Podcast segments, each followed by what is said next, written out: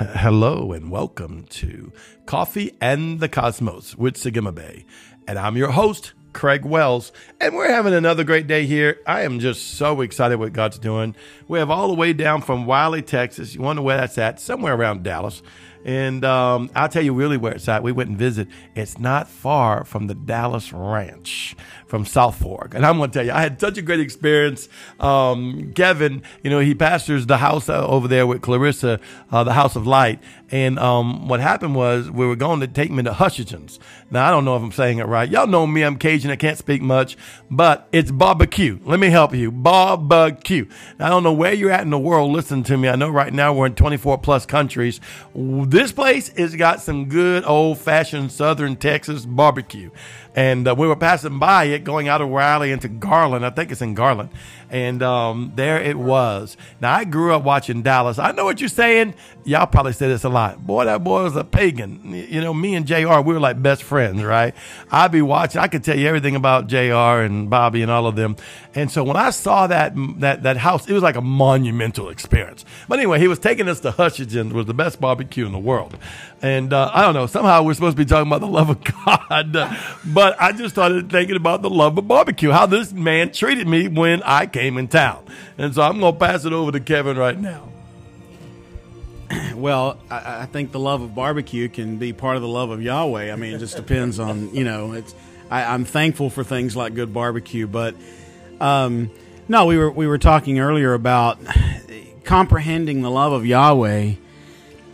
I think that what makes it so difficult for us is that we don't have a grid for that because what we do is we try to superimpose our earthly experience into our into our heavenly experience. We can't do that. We can't we can't rely on what the experience was with my earthly father to my heavenly father. He's nothing like my earthly father. I can't superimpose uh, relationships that may have gone awry with how that relates to Yeshua because there's I have no grid for that with his love. But I'm I'm here to tell you that his love is incomprehensible. His love is incredible. And David says it's unfailing. For him to say that your mercy and grace is renewed for me each and every morning, how incredible is that? And the fact that I can actually put on Jesus Christ so that when he looks at me, he doesn't see Kevin, he sees Jesus, he sees Yeshua.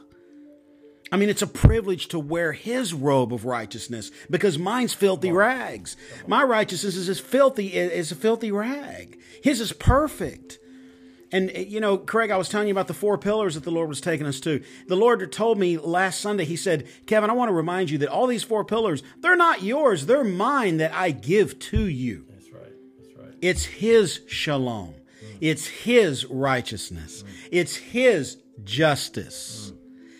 It's His perfection, holiness, purity. Mm.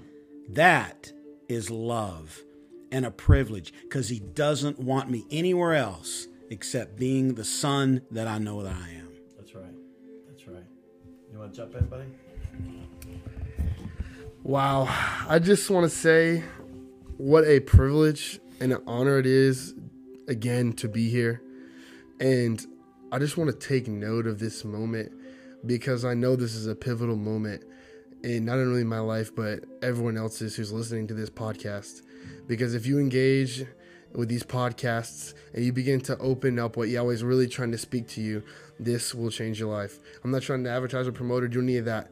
I'm just sitting here listening to these great men of Yahweh explain what's going on in their lives, and my life is changing through that.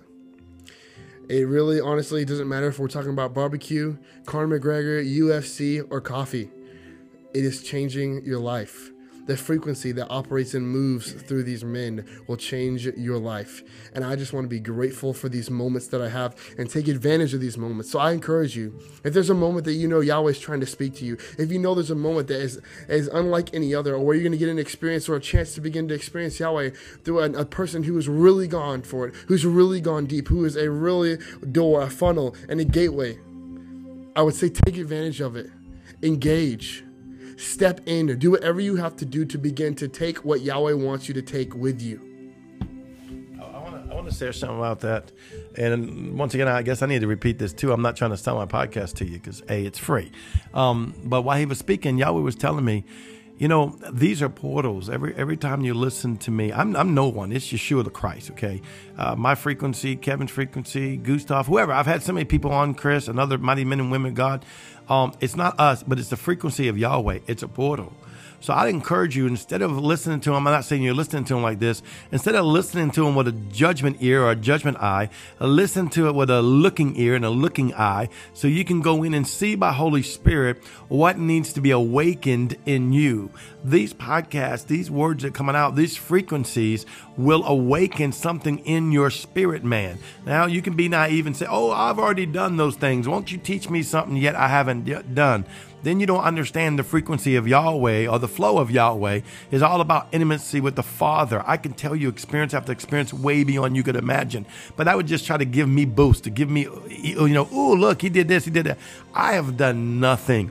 I have done one thing that I encourage you to do to get before the face of Elohim, get before the face of Yeshua, get before the face. Take these podcasts and listen to them over and over and over and let them speak to you. Let them speak in your spirit and say, God, what are you saying to me? Yahweh, what are you saying to me about this? Sometimes they're simple. They're about a living letter or they're about the, the, the, uh, the seven spirits of God, which is not simple. You could teach on the seven spirits of God for the rest of your life and don't know the fullness of each of them. Like he was just talking about how shalom and uh, all the different pillars that came to him. I can tell you about shalom. We could talk, you could live a life on just shalom. It comes out of Yeshua himself. Amen. You have to understand that the seven spirits come out of Yeshua. Read Revelations. They come out of him. They were sent to the earth, but they come out of him, which is out of the Father. That they are baptized in the fire of the living God that's inside Yeshua, that's now inside of us. It is a joining by the Spirit. So then I step into the seven spirits. I step into wisdom and understanding. I step into the fear of the Lord. I step into the presence of the Lord. I step into, you know what, knowledge and understanding and anyone else that I might have missed. I step into ones you don't even know about. I ain't even giving you those mysteries because it's not about that. It's about you and the Father. Let this open up your life. I'm not trying to tell you follow me or no, no doctrine. Follow Yeshua. Follow the Christ. Follow the word of the living God being illuminated in the earth through women and men of God that are hearing things that have been released for years that are just now coming open. We are in the beginning of the best the beginning of the best, only the beginning, infancy. Even the mighty men of God that I listen to, they'll tell they'll tell me, "Oh, we're just in the beginning. We're just in the infancy," and they're so far past me, it's ridiculous. I love these men; they're incredible, and these women that that speak around the world and just blows my mind. But I don't sit there and try to judge what they're saying if it lines up with my homiletical, biblical, chopolitical. I say, Spirit of God, speak.